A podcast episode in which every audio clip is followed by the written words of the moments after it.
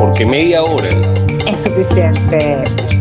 Buenos días, buenas tardes, buenas noches. Donde quiera que estés, bienvenido a tu podcast favorito. Con las locas imprudencias de Isabella Vecchionacce y el letrado pragmático de Jonathan Lilue, quienes te traen en media hora música, películas, series nuevas, viejas y del más allá.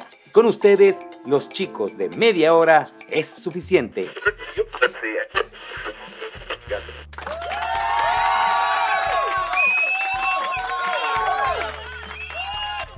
Papito, buenas tardes. Buenas noches o buenos días, Misa. ¿Cómo se me puso? Mal, pero eso empecé así como que buenas, ¿cómo andas? Ya estamos en diciembre, ¿qué me van a dar? Bueno, estamos a la puerta. Esta noche, este año se fue Isa como... Ay, no vayas a decir esas cosas sí. Tú. No, chico, ¿qué es eso?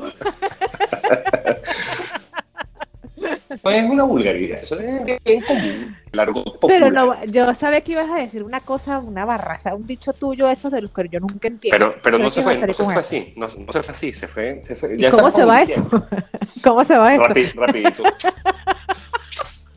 Sí, es de los típicos.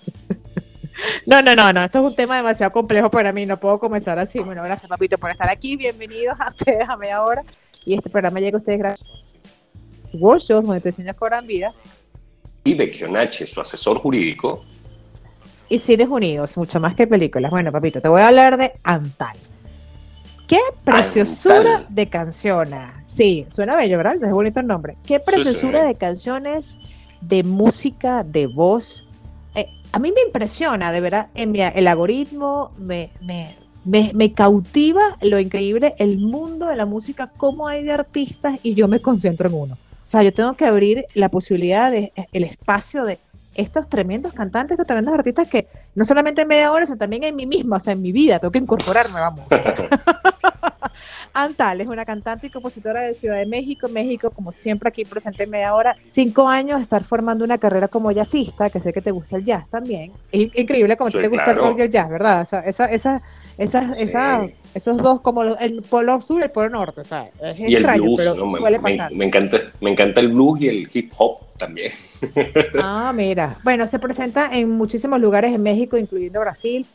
Ha sacado su nuevo disco que se llama La Búsqueda del Presente, cuenta con la historia y un resumen del amor, siempre le cantamos al amor, se le canta al desamor también, a toda la exploración para que ella se sienta a través de sus canciones en el presente. Tiene 5 canciones que tienen la influencia del pop, jazz y bueno, el RBD, que no sé cómo Rhythm and Blues. Ajá, RBD, se me cayó RBD todo. No. Rhythm and Blues. También los mezcla, este tipo de pop crea una mezcla única y atractiva para los amantes de distintos géneros como nosotros, como melómanos al fin que somos. Su letra sumerge en una frustración, sensación de vida, de reflejar autenticidad, aborda temas universales de identidad, en fin, o sea, ha luchado por demostrar lo que es el ser humano. Creo que así todos los cantantes tratan de hacerlo. Y hoy está aquí presente con nosotros Antal, esta cantante. Me encanta este tipo de cosas que hay que... Este espacio me fascina, darle la oportunidad a la gente que... Estos estilos que no se han terminado de destapar, ¿sabes? No, y darle la oportunidad a los que nos escuchan de que el algoritmo los ataque de nuestro lado. Porque de repente no les sale a ellos, pero no sale a nosotros. Y bueno, con gusto compartimos esa música al final del episodio. Recuerden siempre... No siempre, pero casi siempre tenemos estos temas que no son comunes, pero son muy buenos y queremos compartirlo con ustedes. Es así. Hola, yo soy Antal y te invito a escuchar mi canción Mine, aquí en media hora es suficiente. Saludos, Isa y Jonathan. Pero yo te voy a hablar del gran Peter Gabriel, Isa, o Peter Gabriel, si le lo digo mal, entonces me funden, pero...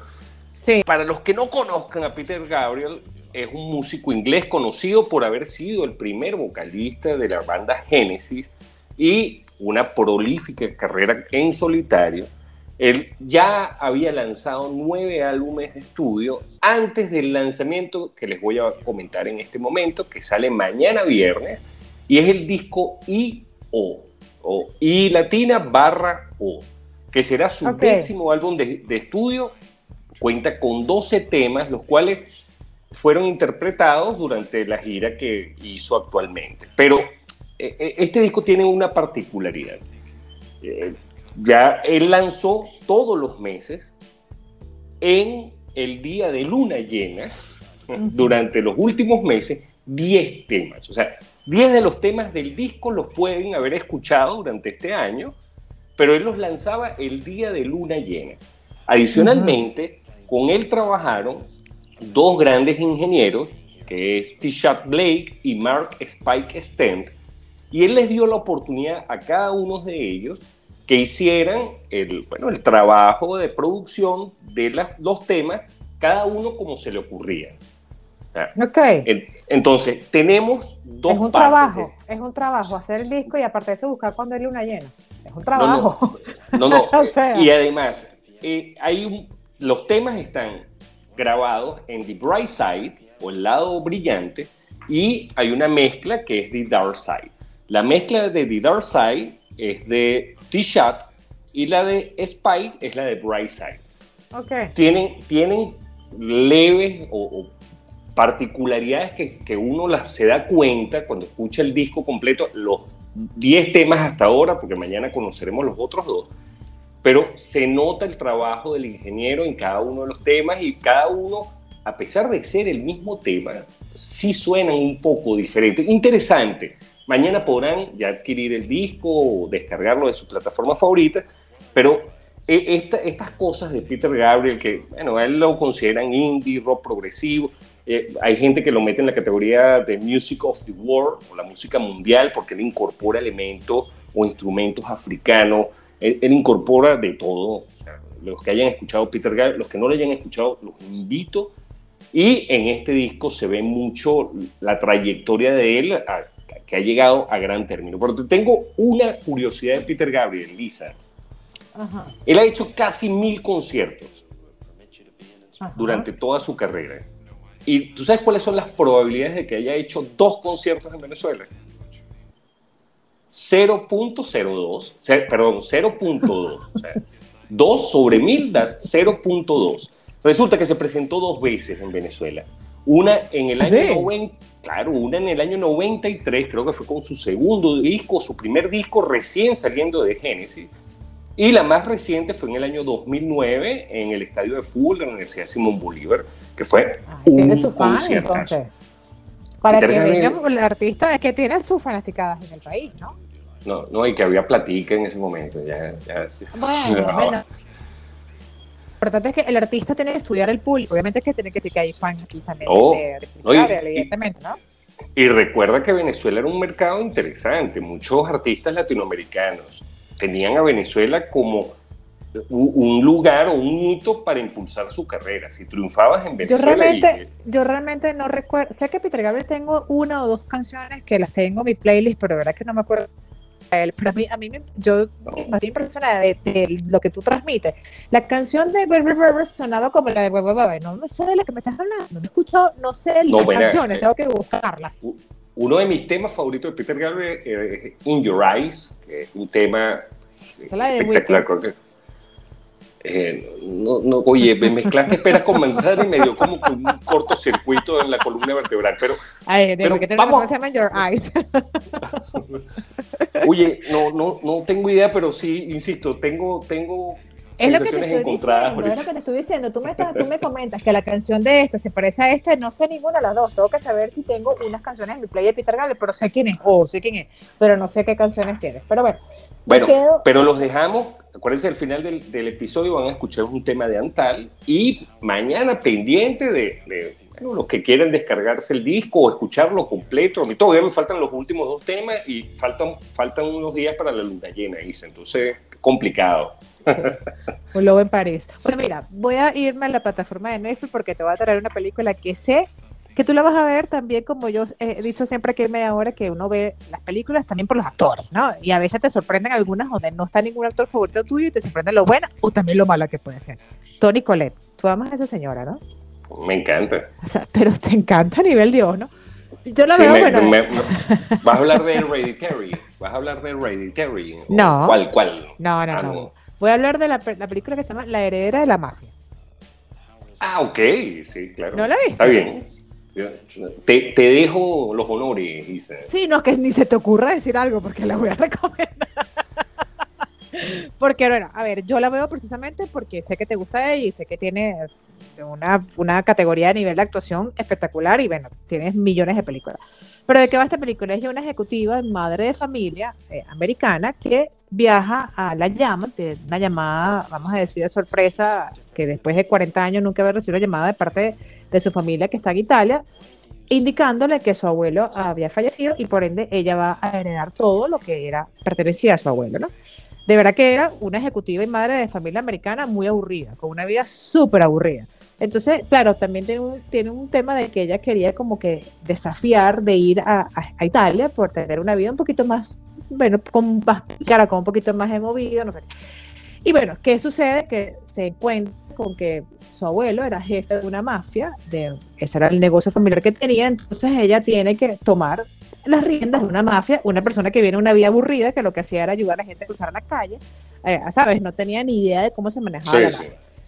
A ver, es una película interesante, una historia de un empoderamiento femenino que contiene ciertas escenas atractivas, hay ciertas acciones. Me parece que al principio la actuación de ella es un poco tonta, perdóname que te la critique, pero creo que también es parte del papel, ¿no? Que ella tenía que hacer... Es lo que le exigió el director. Claro, no me confundo.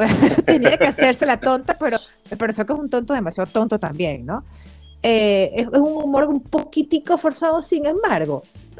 O sea, es divertida la película. Terminas quedándote lo tontería que puede hacer ella o quizás lo poco, el tema un poco medio predecible, que sabes que no me gusta lo que sea predecible, un poco simple, pero es chévere. O sea, es bien cool la película. Yo me la divertí, a pesar de que obviamente no estoy crítica del segundo uno, pero lo veo con cero expectativas, me la disfruté. Una película que te la puedes disfrutar, inclusive en familia. Tony Collette, La heredera de la mafia, está en Netflix. De verdad que bien, bien chévere, bien cool. Para un dominguito con cotufitas, unos churritos, una cosa chévere, te la puedes disfrutar. No, y además te ponen en contexto, o sea, su vida se está yendo un poquito en picada, entonces, bueno, logra como que reubicarse y unir sus pedazos, pero te olvidaste de la otra gran actriz que está ahí, que es Mónica Bellucci, Isa. No me la dejes a un lado. Sí. Es como una competencia, una rivalidad entre ellas dos. No me dejes al lado a Moniquita, no, pero genial recomendación, pero yo también estoy en Netflix esta semana, Isa, y te voy a traer... porque no podía dejar pasar esta película, y ya vas a saber por qué. Se llama The Killer, que está disponible en Netflix. Es un thriller de acción y suspenso psicológico dirigido por el gran David Fincher, el Club de la Pelea, Seven y 36 películas más espectaculares. Su sello particular está en esta película, como siempre, basado en la serie de novelas gráficas francesas del mismo nombre, de Alexis Nolent e ilustrada por Luc Giacamont. Creo que hay una versión de esta película de los años 90, creo que es japonesa, si mal no me equivoco. Pero, ¿quiénes trabajan en esta película? Michael Fassbender, que es un actorazo, y Tilda Swinton, entre otros grupos de actores geniales. ¿Qué es lo que sucede? Este es un asesino, como el nombre de la película lo indica. Es un asesino a sueldo que tiene un código y realmente gran parte de la película tú lo que estás es dentro de su pensamiento. Como suele suceder en las películas de Fincher, es una película muy introspectiva. Más allá de la historia, él te está vendiendo el personaje. O sea, tú realmente te vas a meter un poco en los pantalones del personaje que representa Michael Fassbender, cuyo nombre no sé cuál es, porque como cualquier asesino tiene 356 pasaportes y lo llaman de 200 maneras distintas. Tipo, mete la pata en un trabajo, eso trae consecuencias, pero él decide que esas consecuencias no son para él. Entonces empieza un tema de venganza internacional, vas a viajar por medio mundo junto a él, mientras él te va recitando constantemente su mantra de vida. Incluso hay una escena particular que a mí me impresionó bastante, donde él dice, yo no soy el mejor. Yo lo que soy es ordenado y hago las cosas como tienen que hacerse. O sea, a veces hasta provoca decir, oye, como que no es tan difícil meterse asesino a sueldo, ¿no? Pero Hay dos, trabajo, ¿no? Sí, hay dos detalles interesantes que me encantaron de la película. La música de fondo, la musicalización de la película es algo como un techno house que va con las escenas. O sea, se los recomiendo, está en Netflix, pero pongan el volumen bien alto, así que no la vayan a ver a las 3 de la mañana porque los vecinos se molestan. Pero ese sonido de fondo que constantemente está en la película te lleva un poco por la travesía de este personaje. Y lo otro es que el tipo lo único que escucha es The Smiths. Cuestión sí, que me bueno, preocupó. Que la música es súper importante a la hora de la película, porque realmente te deja como incrustada en la escena, así sea una escena de acción, una serie de muertos, una serie de sangre. O sea, la música te proyecta. Sí, pero él escucha The Smiths, no escucha más nada. O sea, la única banda que el tipo le... Y a mí me encanta The Smiths. Yo dije, oye, nunca me ha provocado matar a nadie así como que seriamente, ¿no? Uh-huh. Entonces, pero interesante porque... Creo que suenan como 12 temas de 10 mil durante toda la película. Incluso tuve que subirle el volumen, Isa, porque hay escenas donde tú oyes como un ruido de fondo, parece oleaje, pero, y resulta que es esa musicalización que lo que hace es como que no te metas tanto en el personaje del tipo, sino que lo escuches con más atención. Genial. En dirección, señores, igualito a cualquier cosa que ha hecho David Fincher. No es, creo yo, para todo público, o sea, no todos tal vez la aprecien como uno que, bueno, yo soy fanático de lo que el tipo hace y la puedo ver 2 veces para tratar de entender otras cosas, pero bastante disfrutable, bastante interesante y, bueno, yo creo que entre las actuaciones y la dirección la van a disfrutar muchísimo. Y en el estreno de la semana tenemos Nefarious, la palabra del diablo. Aunque ya habíamos hablado dentro, resulta que ahora la podrás disfrutar en las salas de Cines Unidos. El día de la ejecución programada, un asesino en serie convicto recibe una evaluación psiquiátrica durante la cual afirma que es un demonio. Vayan a las salas de Cines Unidos, disfruten esta extraordinaria película. Cines Unidos, mucho más que película. Nos cambiamos de plataforma, papito, nos vamos para Prime Video. Prime tiene cosas, o sea, tiene poquito, bueno, no poquito, tiene en comparación con Netflix, porque Netflix, la verdad que el catálogo es como que infinito. Tiene poco, pero lo que tiene es de lujo. Ok, a ver, sí. Se llama The Power y ¿sabes quién es su protagonista? Aquí, por favor, tu favorita. Tony Collette, nuevamente. Pero aquí, tú sabes, hay una situación distinta que me preocupa, porque aquí se ve distinto, o sea, aquí algo hicieron con ella que realmente aquí se ve espectacular. En cambio, la anterior, ahí como que le faltó maquillaje. Bueno, porque okay. es más mamá. Sí, bueno, pero no, porque el hecho que seas mamá tienes que estar abandonada. No. Cuestión de estereotipos. No, pero acuérdate que le fue infiel el esposo, hay muchas cosas. Ey, pero estás diciendo muchas cosas, pero bueno, es verdad. Bueno, en fin. Pero... La serie se llama The Power, son 9 episodios, es cortica, es rapidita, se puede ver, chéverísimo.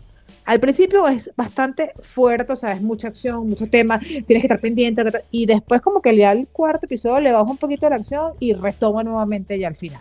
¿Pero de qué va? Ella es la alcalde de la ciudad, ¿ok? Ella es la alcalde, o sea, ella prácticamente es la que gobierna la ciudad y tiene control absolutamente de todo, Toni Collette. Pero resulta que se está presentando a nivel mundial en varios países, o sea, de hecho hay la referencia de que se encuentra uno en Italia, otro en Inglaterra, que se presentan situaciones de jóvenes adolescentes que comienzan a desarrollar misteriosamente un poder especial que les permite electrocutar a las personas, o electrocutar todo, okay. O sea, toco un poste y lo fundí para el carrizo. Entonces, esa es la idea principal. Entonces, claro, ¿qué pasa? Comienza, por supuesto, el misterio, qué es lo que está pasando, el por qué está pasando y a quiénes le está pasando, porque solamente son adolescentes niñas, adolescentes femeninas, no, los varones no tienen ninguna participación aquí, ¿no? Esto no es un tema de feminismo ni nada, todo lo contrario, era un poder que simplemente seleccionaba a los adolescentes femeninas. Entonces, está mucha llena de acción, hay muchos temas interesantes, incluso políticos, familiares, porque es el tema de cómo llevar este tipo, porque además que es una serie que está actual, o sea, como que ahorita en el 2023 de repente, bueno, puedo electrocutar a la gente, puedo echar corriente, ya, ¿qué está pasando aquí? O sea, una cosa que no es una ciencia ficción, sino que es algo que en la serie pareciese que lo están tratando como que cómo yo me adapto a una cosa que pareciera una película y estoy viviéndolo en la vida real. Está muy buena, como digo, al principio el ritmo full acelerado, luego baja un poquito el cuarto, quinto episodio, pero luego retoma porque, bueno, hay unas partes importantes que había que hacer, para poder entrelazar las historias y hacerlo apetecible. Muy buena la serie de Power and Prime, de verdad que algo distinto. Yo le vi un aire, como tú te acuerdas, la Academia Umbrella. Ajá. ¿Sabes? Que cada vez que él como que recolectaba a los adolescentes con poderes, es como un estilo así, obviamente sin toda la tertulia que tenía la Academia Umbrella, que era espectacular. Aquí es como más real porque hay una sociedad, es mucho más relacionado en el mundo cotidiano. Menos cómic. Claro, o sea, otro tipo de historia. Es que ni siquiera como un cómic, lo que te quiero relacionar es que son niños, o sea, son adolescentes lo que estamos tratando aquí con ciertos y determinados poderes que los hace extraños, que los hace distintos a los demás. O sea, hay un tratamiento que le tienen que dar diferente porque obviamente no tiene las mismas condiciones ni las cualidades de los demás. The Power en Prime Video, bien chévere, bien divertida, una serie no es para todo público, hay unas escenas ahí medio creepy, medio de tercer mundo, pero igual está súper bien. Ok, no, bueno, chévere. Yo sí me quedo en otra plataforma, porque ya que estamos paseando por plataformas, ahora me voy para Paramount+. Ok. Para que no se quejen, que esto está disponible incluso en los que tengan Paramount+. Pero yo creo que le comenté hace como un mes o 2 meses que venía la serie Frasier otra vez. Bueno, sí. Resulta que ya está y ya la estoy viendo y la estoy disfrutando. ¿Por qué? Porque la premisa es, si recuerdan cómo terminó la serie Frasier, bueno, él se va de Seattle, cierra su programa de radio y ya él desaparece del mapa. 20 años después, resulta que él va a Boston a visitar a su hijo. Y es el mismo Frasier que recordamos. Este tipo es novista, un tipo súper ilustrado, súper educado, pero súper novista. Y su hijo resulta que, a pesar de haber entrado en Harvard, decidió meterse a bombero. Él es un poco más mundano. Hay un paralelismo con la serie anterior, porque si recuerdan, o los que no han visto Frasier nunca, el papá de Frasier era un oficial de policía retirado, y esas discusiones eran sabrosas. Este tipo que le gustan los buenos vinos, que disfruta la buena comida, que todo es una cosa de elegancia, fancy, lo que quiera. Protocolar, bueno, y todo de lujo. Para un policía retirado que era más básico y más de placeres mundanos. Bueno, resulta que ahora es reencontrarse con este hijo, tratar de limar asperezas durante años creadas, porque él aspiraba a su hijo de se convertir en psiquiatra o en abogado, en una carrera prestigiosa, y no, él decidió ser bombero. Serie simpática, tiene mucho de la serie original porque básicamente está centrada en Frasier y en sus locuras y cómo las situaciones día a día las afronta este personaje extravagante y las enseñanzas que nos deja. Yo la estoy disfrutando enormemente. Pero es que es el estilo de Seinfeld, es el estilo tuyo de Seinfeld. Bueno, lo que es que Seinfeld está en otra categoría superior. Sí, pero es una comedia del estilo que a ti te gusta, que es tipo Seinfeld, o sea, que es la vida mundana del ser humano, que no tiene ningún sentido, sino simplemente el día a día. Y ya. No, y aquí no hay una historia, aquí no, la historia es él y su día a día, exacto. A mí me gustan esas series y bueno, a lo largo de los capítulos se van resolviendo cosas, van surgiendo conflictos tontos, conflictos que podemos tú y yo afrontar el día a día. Claro. Y bueno, una visión distinta de eso. Pero, del día a día. Sí, exactamente. Coste, yo creo que te lo comenté la vez que hablamos de que venía esta serie. Es la tercera serie en la que participa Kelsey Kramer. Kelsey Kramer, que es el que interpreta a Frasier. Él estuvo en Cheers. Frasier es un spin-off que hacen de Cheers. Y ahora están haciendo esta serie derivada de la Frasier de hace 20 años. O sea, a mí me impresiona cómo, a pesar de agarrar a un personaje ya por 3 décadas, Isa, sigue siendo demasiado fresco y sigue aportando al sitcom norteamericano, ¿no? Sí, bueno, también yo creo que también influye mucho aquí el tema de los directores y productores que tienen que ser fieles al original. O sea, ellos no quieren romper los esquemas ni nada. Pero bueno, mira, uno de los productores es el mismo Kelsey Kramer, que recuerda cómo ha interpretado su personaje durante 3 décadas. Exacto. Pero mira, un dato curioso que no quiero dejar por fuera porque es impresionante, Esta película que yo recomiendo, la protagonista tiene un affair con un italiano de un bello Jonathan, Dios mío. Entonces yo dije, no puede ser, los hombres italianos son los más bellos del mundo. No, y te quiero dar la lista de los dónde están ubicados los hombres más bellos del mundo, según estudio, ojo, según estudio. No, mira, pero bueno. A mí me interesa mucho esa lista. Bueno, no, te voy a complacer la lista de las mujeres más bellas. No, a mí no, complace a nuestras féminas que nos escuchan. Obviamente. Eso no me interesa. Te lo voy a dar en el orden según el estudio. Ojo, esto es un estudio reciente. Bueno, realmente esto puede variar. Esto obviamente también depende del gusto de cada quien. Eso va a influir en muchas cosas. Pero te voy a decir en la cual lista en la que estoy de acuerdo. Número 1, los brasileros. Número 2, los argentinos. Y número 3, los italianos. Sí, de verdad que estoy muy de acuerdo con esta lista. No le quito absolutamente nada. Y te voy a complacer y te voy a dar la lista de también un estudio reciente, ahorita en el 2023, exactamente el 8 de marzo, de las donde están ubicadas las mujeres más bellas del mundo, 3 países nada más. Porque si me pongo en la lista, no vamos a terminar nunca. Las 3 mujeres más bellas están de todo el mundo, según esta lista, están ubicadas. 1, en este orden, Colombia. 2, Venezuela, y 3, Puerto Rico. ¿Estás de acuerdo con eso? Ah, bueno. Sí. No me gustó mucho el orden del 1 y 2, pero okay. Bueno, cuestión de matices. A mí me parece que Venezuela es el número 1, pero cuestión de matices. Las colombianas son preciosas. Sí, las españolas también, las italianas también. Sí. O sea, pero lo que tú dices, un estudio y este es el resultado que ellos hacen. Sí, a lo mejor este estudio lo hizo un colombiano, ¿eh? Exacto. Sí, o y en vez de hacerlo sobre las arepas, lo hicieron sobre las mujeres. Exacto. No podía tener que hacer algo ahí, darnos un poquito de esperanza, pero no quitarnos del todo el protagonismo, porque no. Game over. Pero bueno, papito, como siempre ha sido un placer hoy recomendarte Tony Collette en una buena condición y una medio mala condición, pero me encanta estar contigo aquí. Recuerde que este episodio de ustedes gracias a @BoyosWorkshows, donde tus sueños fueran vida. @Vecchionacce, su asesoría jurídica. Y Cines Unidos, mucho más que película. Recuerden que vamos a escuchar la canción al final del episodio de Antal. Súbele volumen para disfruten y papito, me encanta escucharte, me encanta sonreír contigo y bueno, ¿qué más puedo pedirle yo a la vida? Ay, Dios mío, pero me puse romántica. Sí. Oye, que diciembre se vaya lento, por lo menos para disfrutar uno de los meses del año. Oye, sí, ¿verdad? Es lo único que sí, yo pido. ¿Verdad?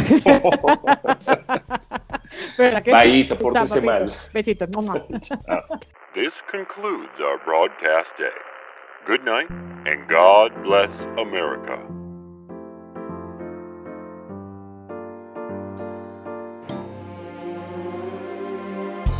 I am sick of this world where I can find new answers, where slowly I dive into a lake of fakers. All my life I've been acting just as I'm supposed to, but that feels like I've been living in automatic mode. I just wonder, when did it all get messed up? I'm tired of being someone I'm not. You know these words used to be mine. Now I don't even know my mind. That's why I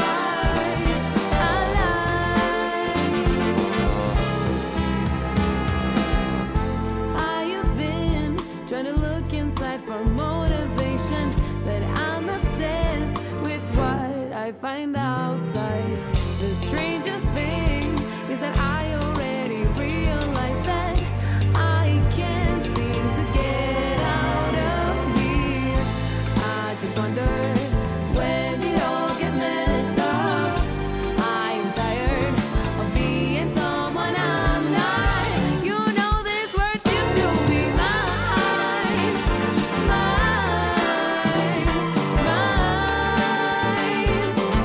'Cause right now I don't know my mind.